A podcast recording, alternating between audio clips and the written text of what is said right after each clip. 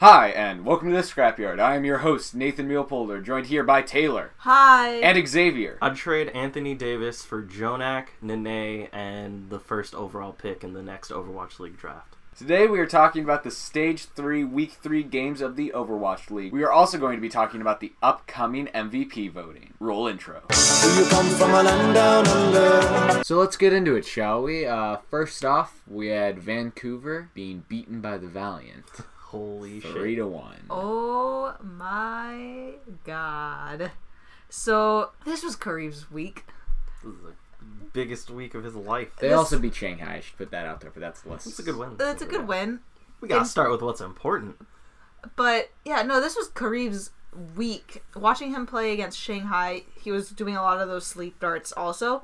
But when it came down to it and watching him against Vancouver, it was like every single time Bumper would hit his like primal rage, that like Winston was out cold, or he was sniping Pharahs and Mercy's out of the sky. It was it was an insane week. And the entire team looked solid for once in like a long time. And it was really impressive to see Vancouver go down to the team that everybody that's at the bottom. It's Yeah. like one of the bottom teams. Yeah, and so if you wanna like kind of separate the weeks of Kariv's life, probably gotta go with like the week he was born. Yeah. Um, that's probably like a big formative week. Probably like the week he started school, because that's kind of how he learned to to speak languages and communicate with his future teammates.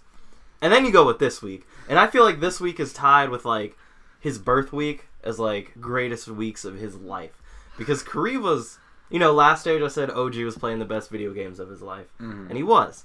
This is like Kariv is playing the best video games of his life and like multiple generations of like Kariv's family's lives. You know, like when Kariv's great grandfather was playing Tetris, like he wasn't playing Tetris this good.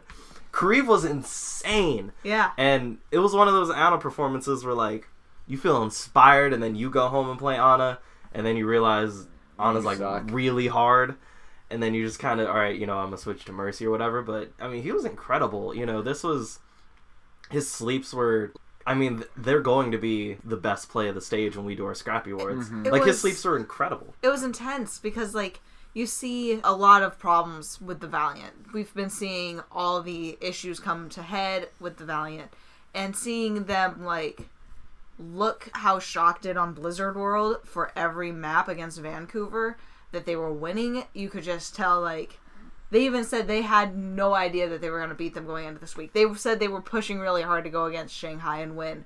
And they just picked apart what Vancouver's not good at, and that's Sombra Goats. Yeah, and this is like getting fact fiction is an incredible move. Mm-hmm. Uh, he's been since he's been in the starting lineup, he's been playing incredibly, and then it just comes down to you know they're clicking now. Having fact fiction is is crazy. Having KSF is crazy, and it's crazy that they were trying to trade KSF earlier in the year. Like I'm glad they didn't, but you know having fact fiction in there looking great, having Kariv in there for Izayaki looking incredible and, and showing why he's one of the top support players in the world.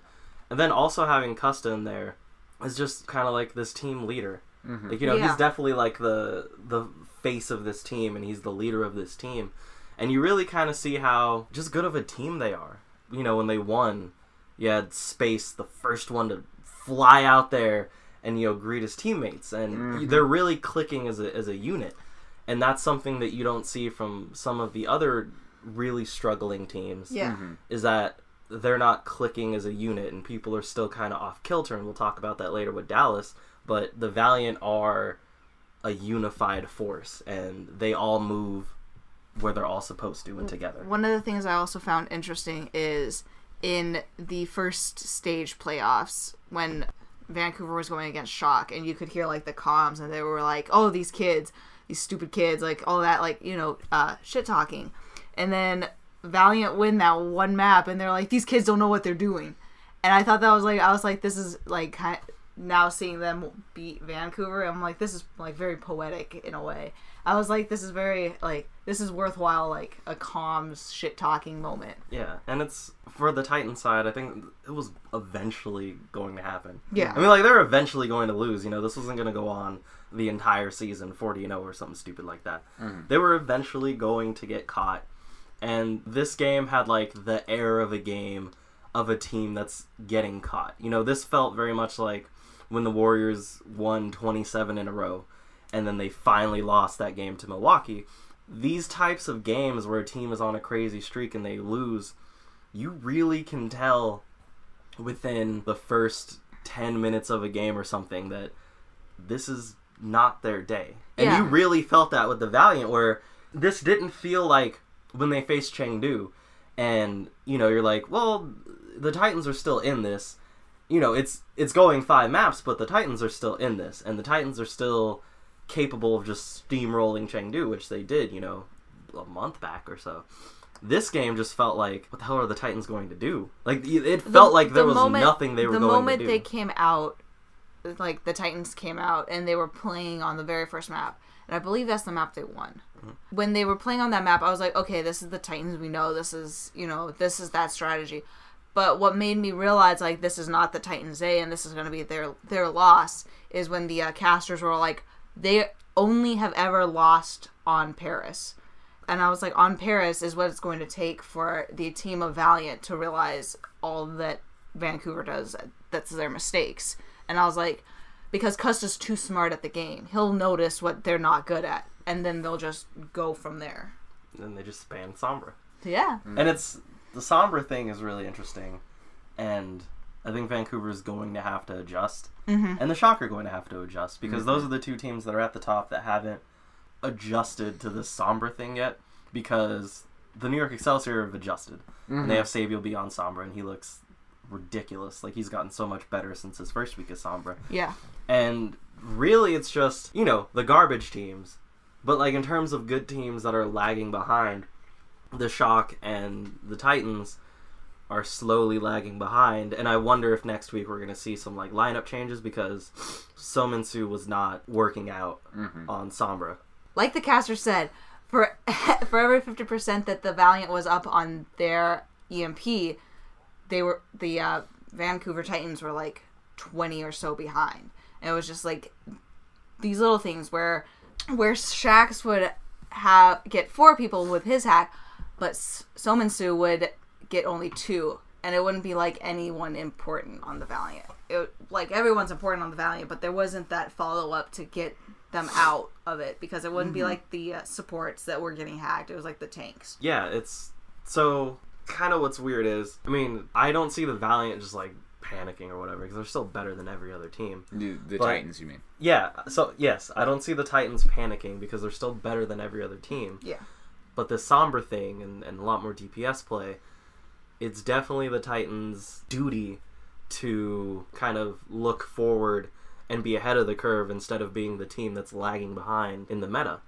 And so I wonder if you mess around and have Seominsoo or JJANU swapped out, you know, like swap out JJANU and bring in Stitch to play Sombra. Because clearly JJANU or Seominsoo are not getting it done as Sombra. Yeah. And this is kind of the same thing with the Shock, where do you take out Choihyobin to bring in Striker or Architect to play Sombra? Because Sinatra is not a good Sombra, you know, No, compared he's- to. He's nowhere near as good as like Danteh Every other was Sombra, yeah. and all the other Sombras. And so, do you take out Choihyobin because a lot of teams are taking out their diva and putting in a Sombra player?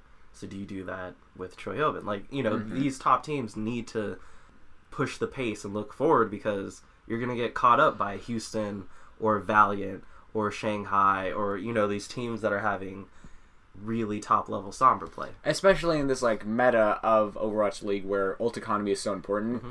and Sombra disables ult economy entirely. Yeah, and, and It goes from having like, oh well, we're even on ult and now we have none. Yeah, and if you can get an EMP way faster than the other person, you're just you're going to win that map. Like mm-hmm. you're just straight up going to win, you know, and you can really tell when a Sombra's getting outplayed. Like you could tell when It'll be- Danteh outplays somebody. Or, It'll be interesting to see if they do, if Shock, especially because they have these DPS uh, on the bench, if they do in fact switch in somebody for somebody else on the team that has been practicing Sombra in the back. And you can because they both, I mean, both teams have nutty Zaryas. So I don't know why you would take Seominsoo or Sinatra out of the lineup. You Just have them play Zarya, and you just take out JJANU and Choi Yobin and put somebody else in. Sure. And hopefully, this all kind of depends on if they even have a Sombra on the bench. If Striker can come in and play an elite Sombra, mm-hmm. or if Stitch can come in and play an elite Sombra. Like, we don't know that. We don't know if they have a great Sombra, so Sure. it's interesting because now it seems like these top teams are vulnerable and it's actually pretty fun you know Yeah. like like i think we might get a different stage finals this time Yeah, that's that's where the fun yeah because there's a lot of variance in this meta So right now I'm going to take a second to plug our social media. So remember, if you want to find us on Twitter or Instagram, go ahead and do that at Scrapyard Media. You can also find us on YouTube or anywhere else that podcasts can be found, Scrapyard Media. And there will be a link to our Discord in the description below. Also, feel free to find us on Twitch, find us on Xbox or PlayStation, Scrapyard PC. Media. Or PC Yeah, at if you wanna- Scrapyard Media. yeah. Do we have a Steam account? What, what are yeah, we yeah doing we, now? we got that steam account so Okay. if you want to Steam account at Scrapyard Media. So yeah, and feel free, you know, on Twitter or Instagram or even Discord, if you have any questions about the show, to feel free to slide into our DMs. Speaking of sliding, Dallas recently slid into F tier. they're bad Yeah, it was it was rough.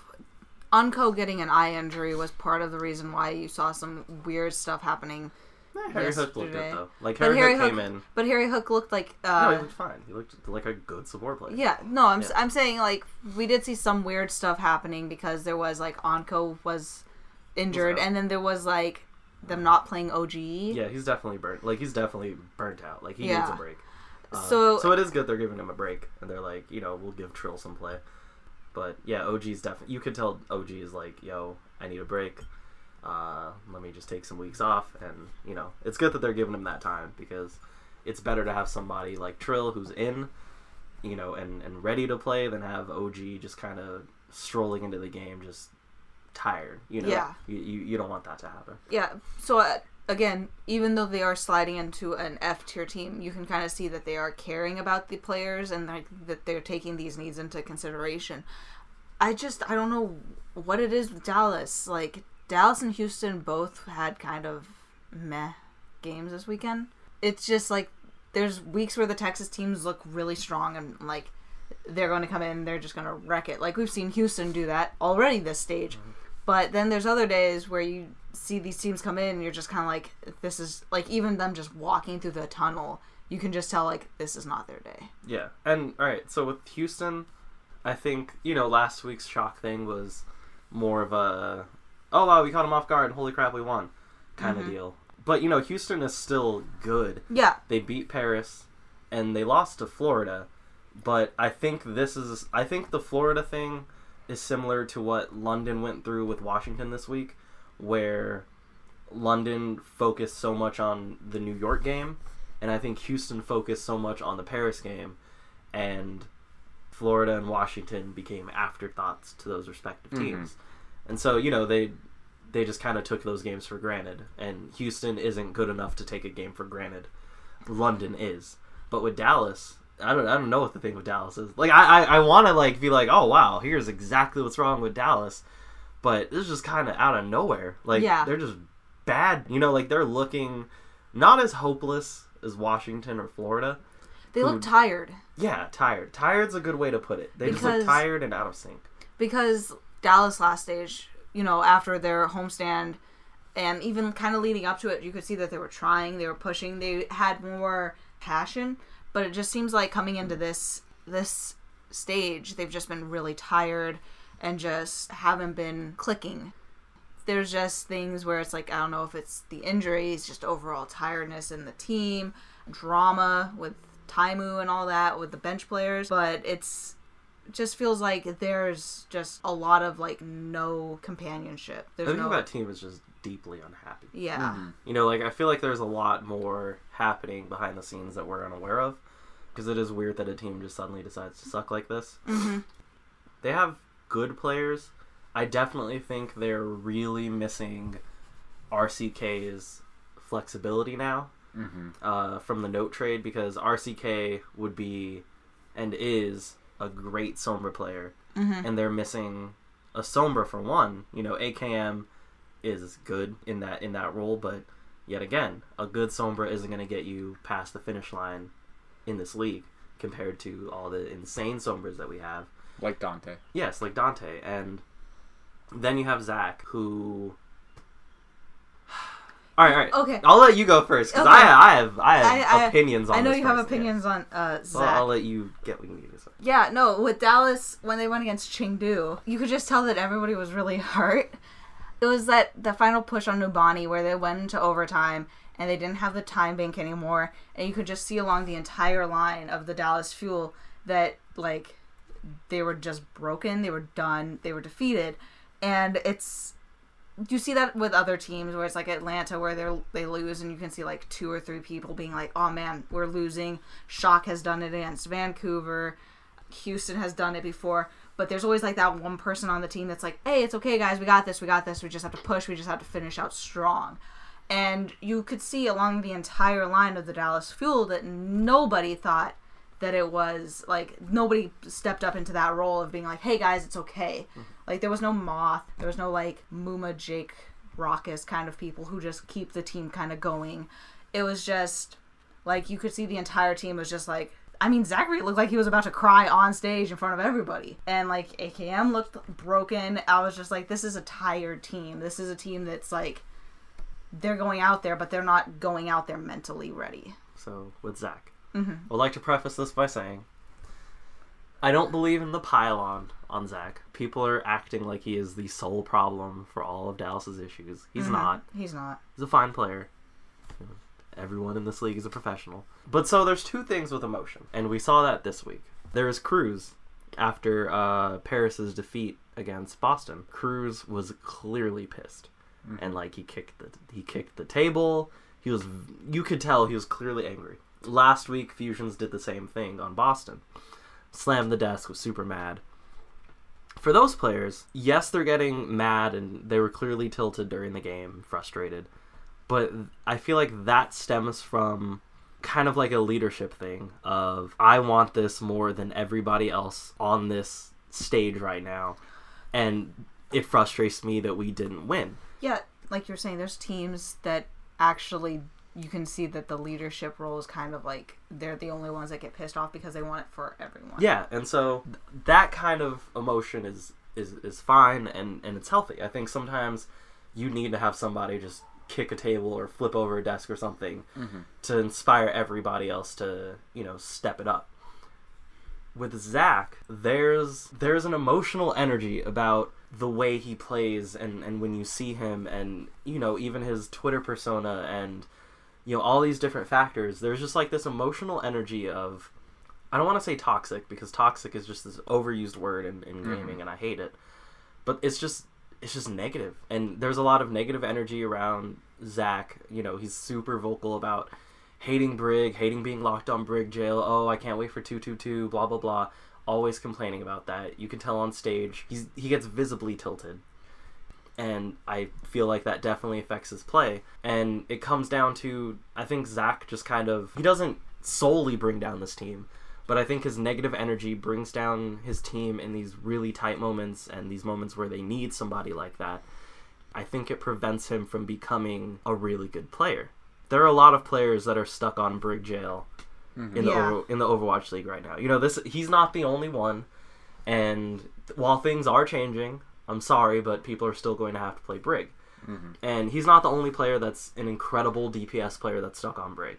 Yeah. Rascal stuck on Brig. Hacksaw. Birdring was playing. I'm pretty sure Birdring has played a lot of Brig. EQO has played a ton of Brig. yeah.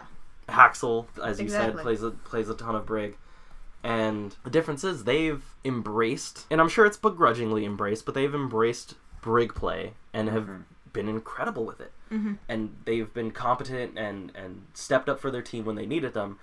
And I just don't think Zach is doing that. I don't think Zach has the outlook to be like, well, this is the hand I'm dealt. Let's just make the best of it. I think Zach is going into this Brig play just not wanting to do it, He's- and he hasn't improved. He's looking at him being stuck in this like brig jail as like this ultimate sacrifice to his gameplay instead of being like, "Oh, this is just a little while.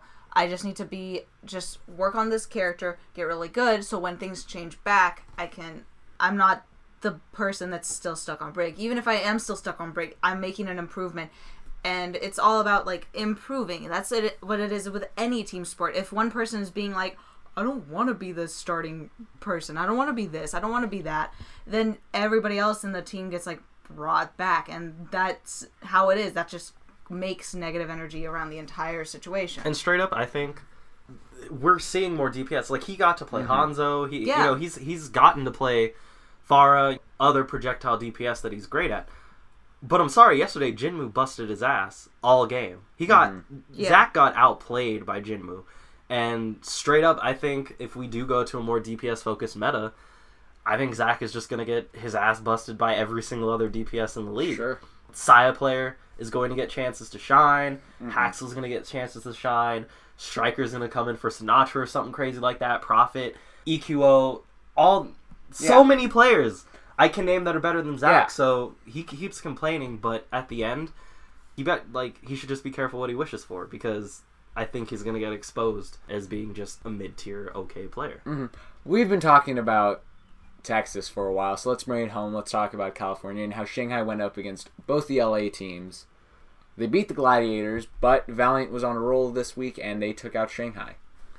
So the thing with Shanghai is, with Valiant now, I can see them kind of moving upwards. Their team has gotten better, and Shanghai has kind of been in that mid tier kind of B plus teams. And Gladiators is it, as we have said, an A minus team. And this just shows that there's something that the Gladiators are doing that's not holding up with the higher teams, the Shocks, the NYXLs, the Vancouver Titans. I just think there's something that Shanghai is doing, and now that Valiant is doing, from where they are, that's showing where Shanghai's mistakes were in their like Sombra setup compared to uh, and then Gladiators. I don't know what's wrong with Gladiators. It's again just they're not as good as everybody is saying they are They aren't. That's I mean they haven't won a playoff game like so. ever. The, the Gladiators are a fake top tier. Yeah, I will keep saying that. Shanghai, they looked good against the Gladiators. They looked good against the Valiant, but they ran into Kariv Mania, so yeah. there's only so much you can do when the dude is freaking playing with the spirits of his ancestors. It's like there's only so much you can do, but I mean Shanghai, I mean the entire league is swagger jacking them right now. I mean the Shanghai is the you know they're they're the Sombra Goats team in the Yeah. Overwatch League, and the rest of the league is just kind of stealing their shine. But Shanghai is going to be a top tier team as long as Sombra Goats is a thing because they have one of the best Sombras in the league. And so it's just I feel like it's just kind of simple, you know.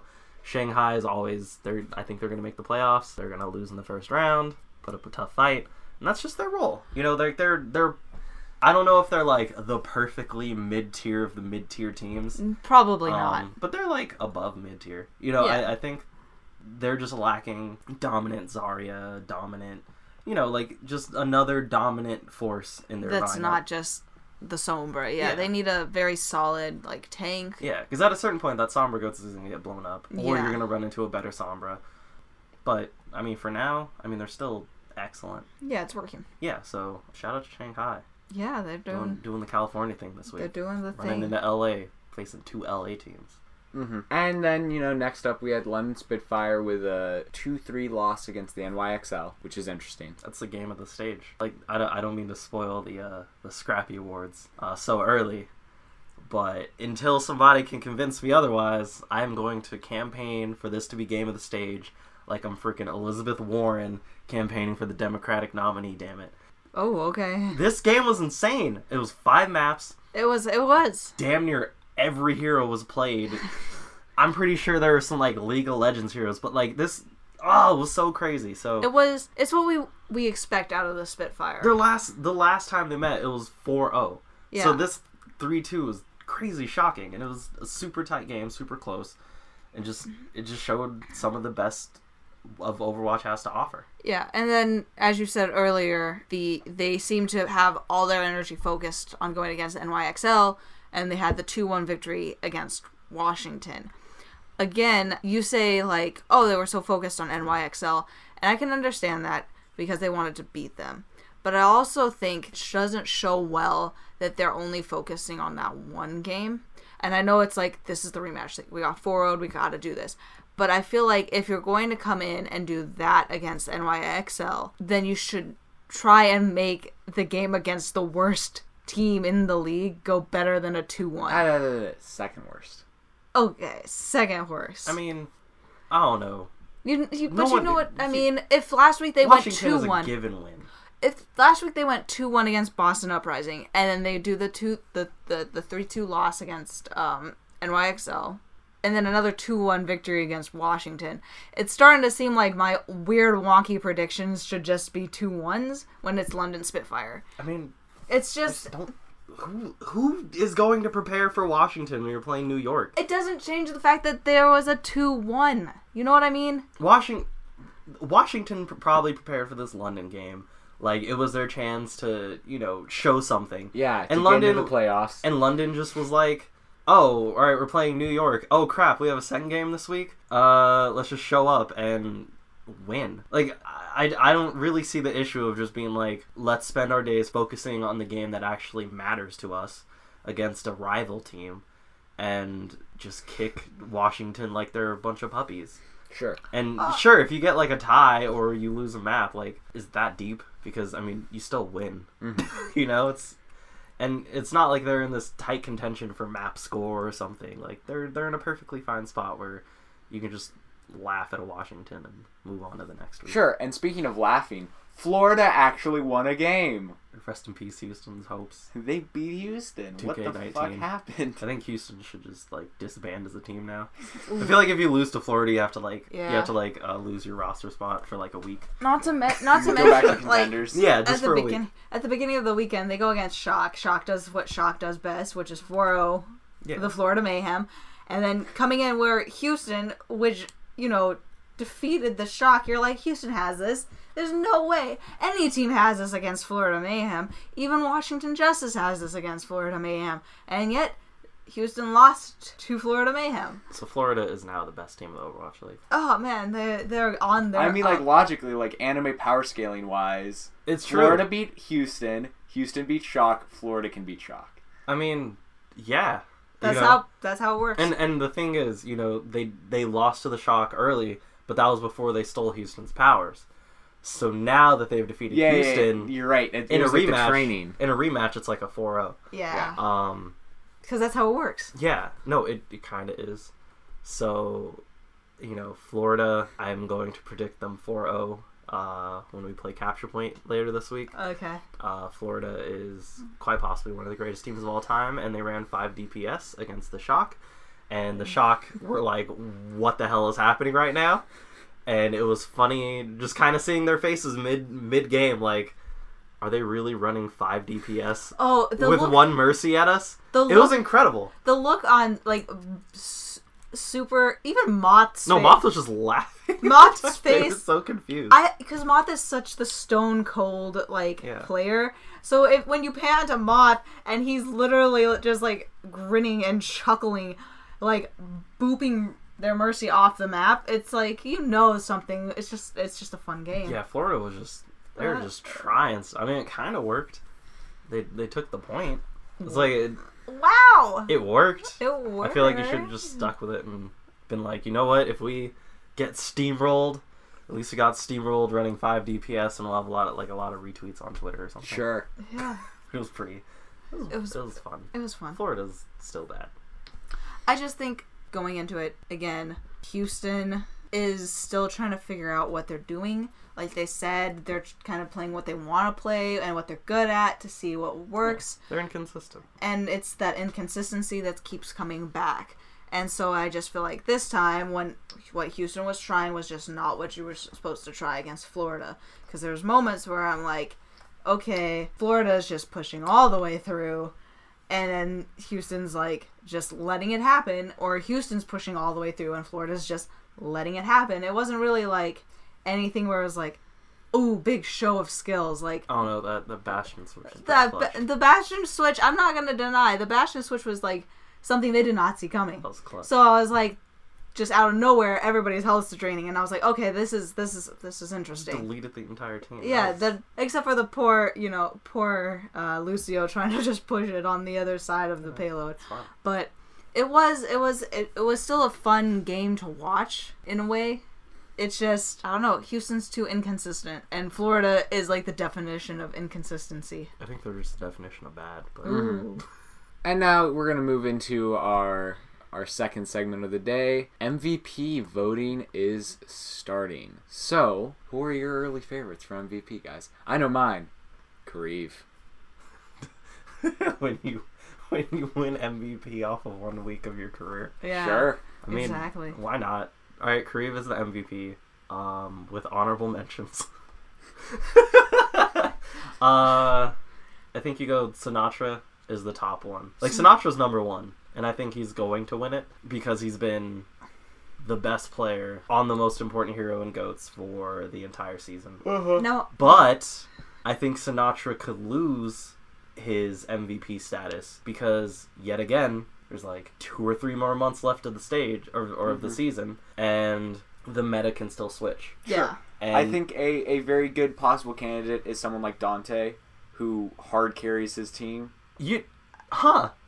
Uh, Uh, oh, that's a that's a curveball. that's a, Yeah. something I didn't. I don't think Well- he would. I don't think he would win it, but I feel like he's a good honorable mention. If Houston made the playoffs, like the the real Yeah. actual playoffs, Like the end. then I could see Danteh getting like votes. Yeah. Sure. But I don't know if he'd win it simply because of the rest of the season. Yeah. And off the Sinatraa point, Sinatraa is not the best, not even close to the best DPS player on his team. He's the best Zarya on his team. But if Zarya falls out of favor, then Yeah. Sinatraa's Doomfist is not top tier. Sinatraa's Tracer is outclassed Rusty. by Striker's Tracer Yeah. easily. His Sombra's not super great. So I could see Sinatraa being like that early favorite, like right Mhm. now. And then if the meta switches, suddenly people are like, oh yeah, Sinatraa's kind of limited in Mhm. terms of elite, elite talent. And then, you know, he falls out of favor for somebody like Haksal, who I think is like the second candidate That's fair. for MVP. Okay. If I'm going off the basis of they're just gonna start making skins for these dudes, I think the most interesting skin would be a bumper skin. Yeah, well, Bumpers is he's He's not MVP. he's not an material. MVP. He's a Well, no. Well, if you know what, if you're looking at it from like Shock's perspective, he's MVP, or if you're looking at it from literally any of their opponent's perspective, he's MVP. Yeah. He's the one that wins the game for them, not for Yeah. the Titans. There's no way Bumper could be MVP Yeah, and it was interesting because, because Twilight and Haksal exist, and Twilight Yeah. and Haksal are the reason why that team works. when they were talking about like MVP voting on the broadcast over the weekend, and they had like their list of people who they had up. They had like obviously Sinatraa, Super, and then they had you know three of the people from um from Vancouver, and then I don't remember who was the last person they put put up. But I'm also just sitting here like it's really early to be voting for MVP. It is early, but I mean, I don't know. People start talking about MVP conversations like mid-season and every That's other sport. true. Yeah. Like you can kind of have an idea. It's like Sinatraa, Twilight, Haksal maybe, and then you start getting to like the second level like could be MVP but probably won't be. Dudes like Profit, JJonak, who's always in the MVP conversation. Kariv might be making himself into that conversation. Jae Hong, you know, all these different dudes. But I feel like it has to be Sinatraa or Haxel yeah, or Twilight. it's, gonna be those three. three. I could see some stupid assholes saying Bumper could be in like the MVP conversation, but they're just blinded by some flashy shatters or whatever, not realizing that Bumper is enabled Mhm. by his MVP teammates, Sure. um, taking the pressure off him, allowing him to be insane. Uh, and then like some dark horses, Jaehong is my dark horse because, as I said, Jaehong is going to be the MVP of this stage, and I think Jaehong is the best Ana in the world. I think he's the mo- one of the more talented supports. Yeah, he's easily the most talented support. And so JJonak, people aren't going to vote for JJonak because he already won the MVP, and people are going to be like, "Well, JJonak already won it. He's always great." Blah blah blah, and you forget about him. But I think Jaehong, by the time MVP voting starts mattering, they're going to be like, "Damn, Jaehong is putting up these crazy stats." Blah blah blah. He's in the mm-hmm. MVP conversation. Especially with the meta changing over, where there's like less D.Va play And against, and, there's more Ana because, again, which is brought up. The problem with D.Va is her defense matrix kind of makes Ana a useless hero, And the less D.Va you see on the opposite team, the more Jaehong gets to play Ana, which means the more crazy shit we get to see him do with Ana. Yeah, like people are, you know, crazy about Kariv's play, which is great. But I mean, I feel like this opens the door for Jae Hong to Yeah. respond and, and you know show Kariv who daddy is. So so so you know, I think Jae Hong is gonna be up there, but I mean it's like Sinatraa or Haksal or Twilight. Like it's Yeah. those three dudes. So, and you know, also I wanted to ask, was this week the most exciting week of Stage Two to you guys? At least so far. Most exciting week of the season. Sorry, did I say Stage Two? I meant Season Two. I mean, stage two, season two. This is Stage Three, not Stage Two. Is this is this sta- week three of Stage Three? Is that your favorite week of Stage Two? It's my favorite week Uh, of the season. Goddamn yeah. it! Like Oh, I think it was the week that had all of the twists and turns, all the excitement that you expected from like the earlier games of Over- Overwatch League. These were the games where it was like going into it again, like we've said, this mid like season kind of slump that happens is where all the wild shit always happens in normal games. Yeah. So that it's funny you say that because I went into this week thinking nothing fucking interesting was gonna happen. I mean, but uh, go yeah, ahead. Yeah. it's kind of what Yeah, that's we what we all- all thought. This week was kind of like an afterthought. Yeah, this is like, oh man, this is a boring week. Guess I'll tune into some games. And then, man, if we had not watched Valiant versus Vancouver, that would have been a shame. But it's just one of those, it, it was one of those weeks where it was like everything kind of collided where the top teams or the teams that were having the most like forward momentum from like before started to slow like slow down and it's like so you saw Titans screw up on things. Dallas, you know, fell from what they were doing. Houston kind of fell back from what they were doing. Everybody kind of looked tired. The only team that didn't look tired is Shock, which is because they already they had Florida. yeah, because they had an easy game. So it's like Shock took a field trip. Yeah, they just played Florida. so it's like all the lower teams got a moment to be like, let's do these upsets because everyone else is very tired, and you could just see that everybody kind of came in sloppier than normal. Shock literally got like a substitute teacher in an art class this week. Like, I mean, fuck. honestly, substitution. Let's switch Yeah, up. That's that's what happened. It was, yeah. Rip Florida. Anyways, if you want to find us on Instagram or Twitter, you can do that at Scrapyard Media. You can find us on YouTube or anywhere else podcasts are available at Scrapyard Media. Check us out on Steam, Xbox, or PlayStation at Scrapyard Media.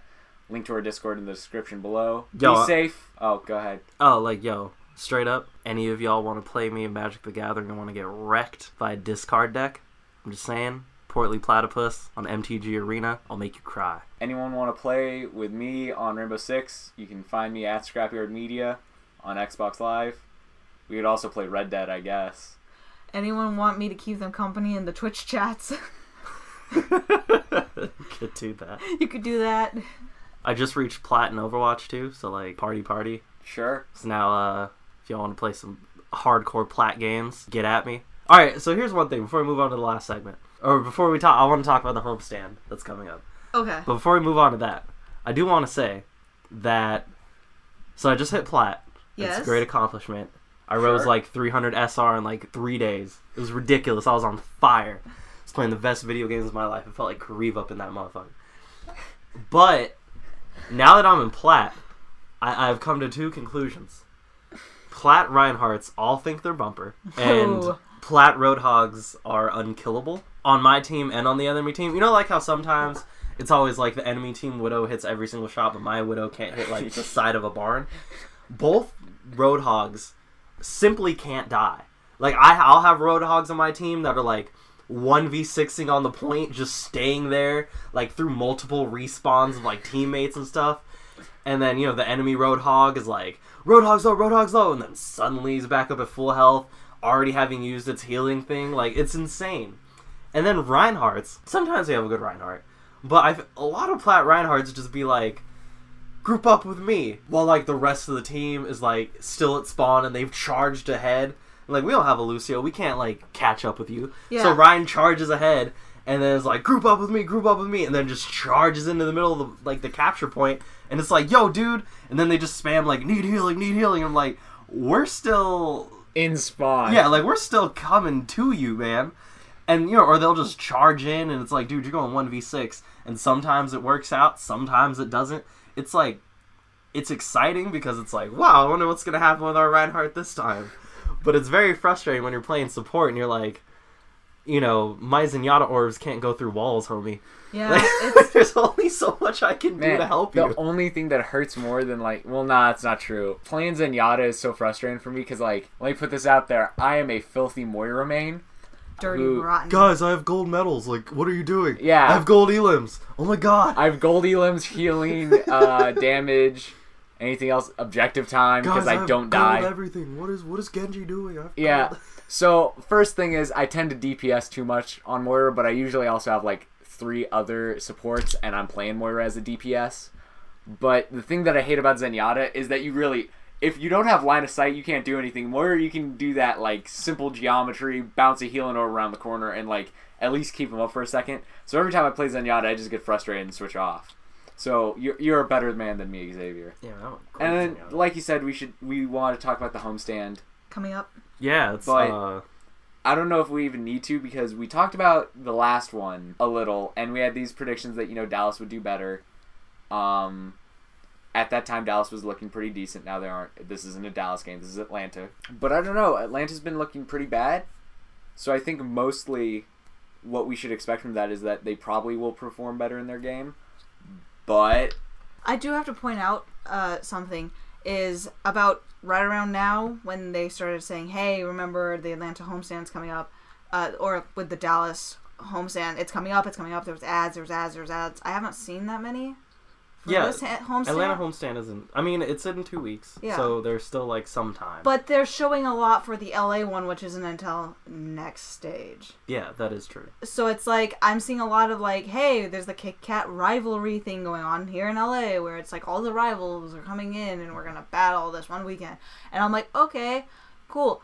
And you know, la- last time they were like, oh, the Dallas game has sold out, and I haven't heard anything about the Atlanta game getting sold out. I haven't heard as much about the Atlanta homestand Yeah, as I have about these teams that kind of been here from the very beginning.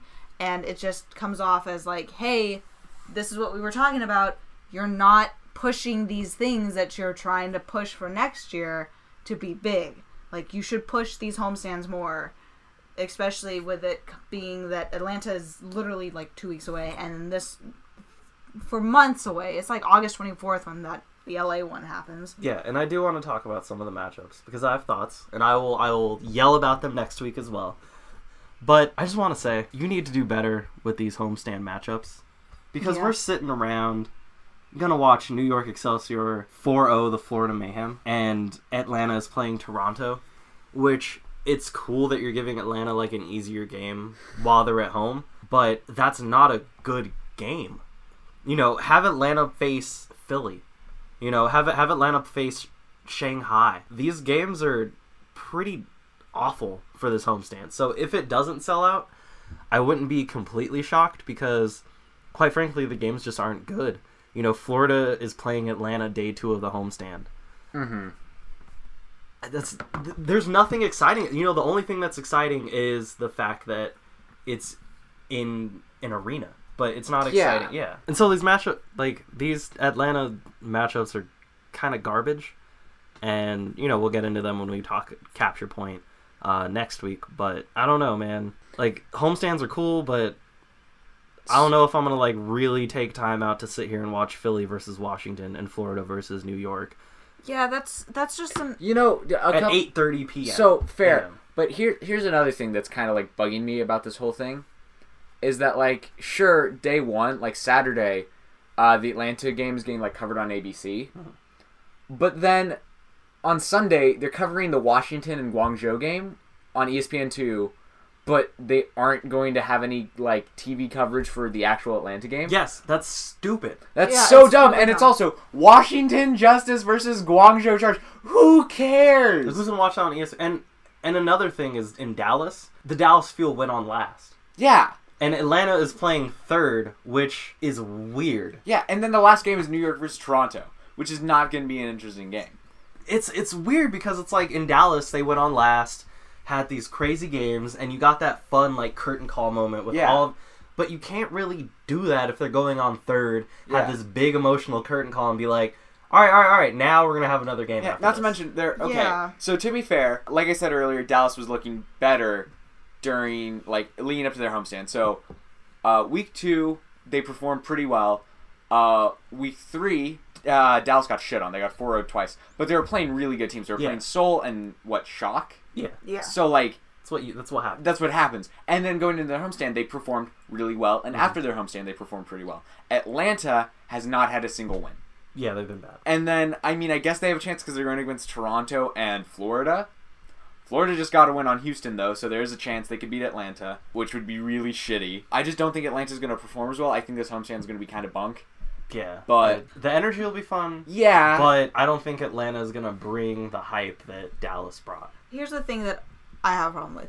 With as we said with the Dallas game, there is the them going last, this big showstopper. But then with the Atlanta game, it's like they're going third, they're in this and that. And then if we move forward to like the technically Valiant homestand, where it's like Valiant is going last, and it's all these like rivalries where it's like Atlanta versus Dallas, Boston versus NYXL, Shock versus Vancouver, Gladiators versus Valiant, and then you have Dragons versus Spark, Boston and Atlanta, New York versus Vancouver, which is something everyone has been begging to see, and then Shock versus Valiant. Like these are all p- like games that are extremely like fan oriented. Boston versus Vancouver would be a way better game than Boston versus Florida. Or no, uh, Atlanta versus Boston would be a way better game yeah. Yeah. than Atlanta versus Florida. Sure. for a home for the homestand. But we're not getting that. And, uh, yeah, so, We're unfortunately. Florida and We're, Washington. we're getting shitty shit, We're watching Washington get murdered by Philly. unfortunately. It's rough. Anyways, like I was saying before, stay safe, love each other, and don't forget to ride your horse till you can't no more. Roll outro.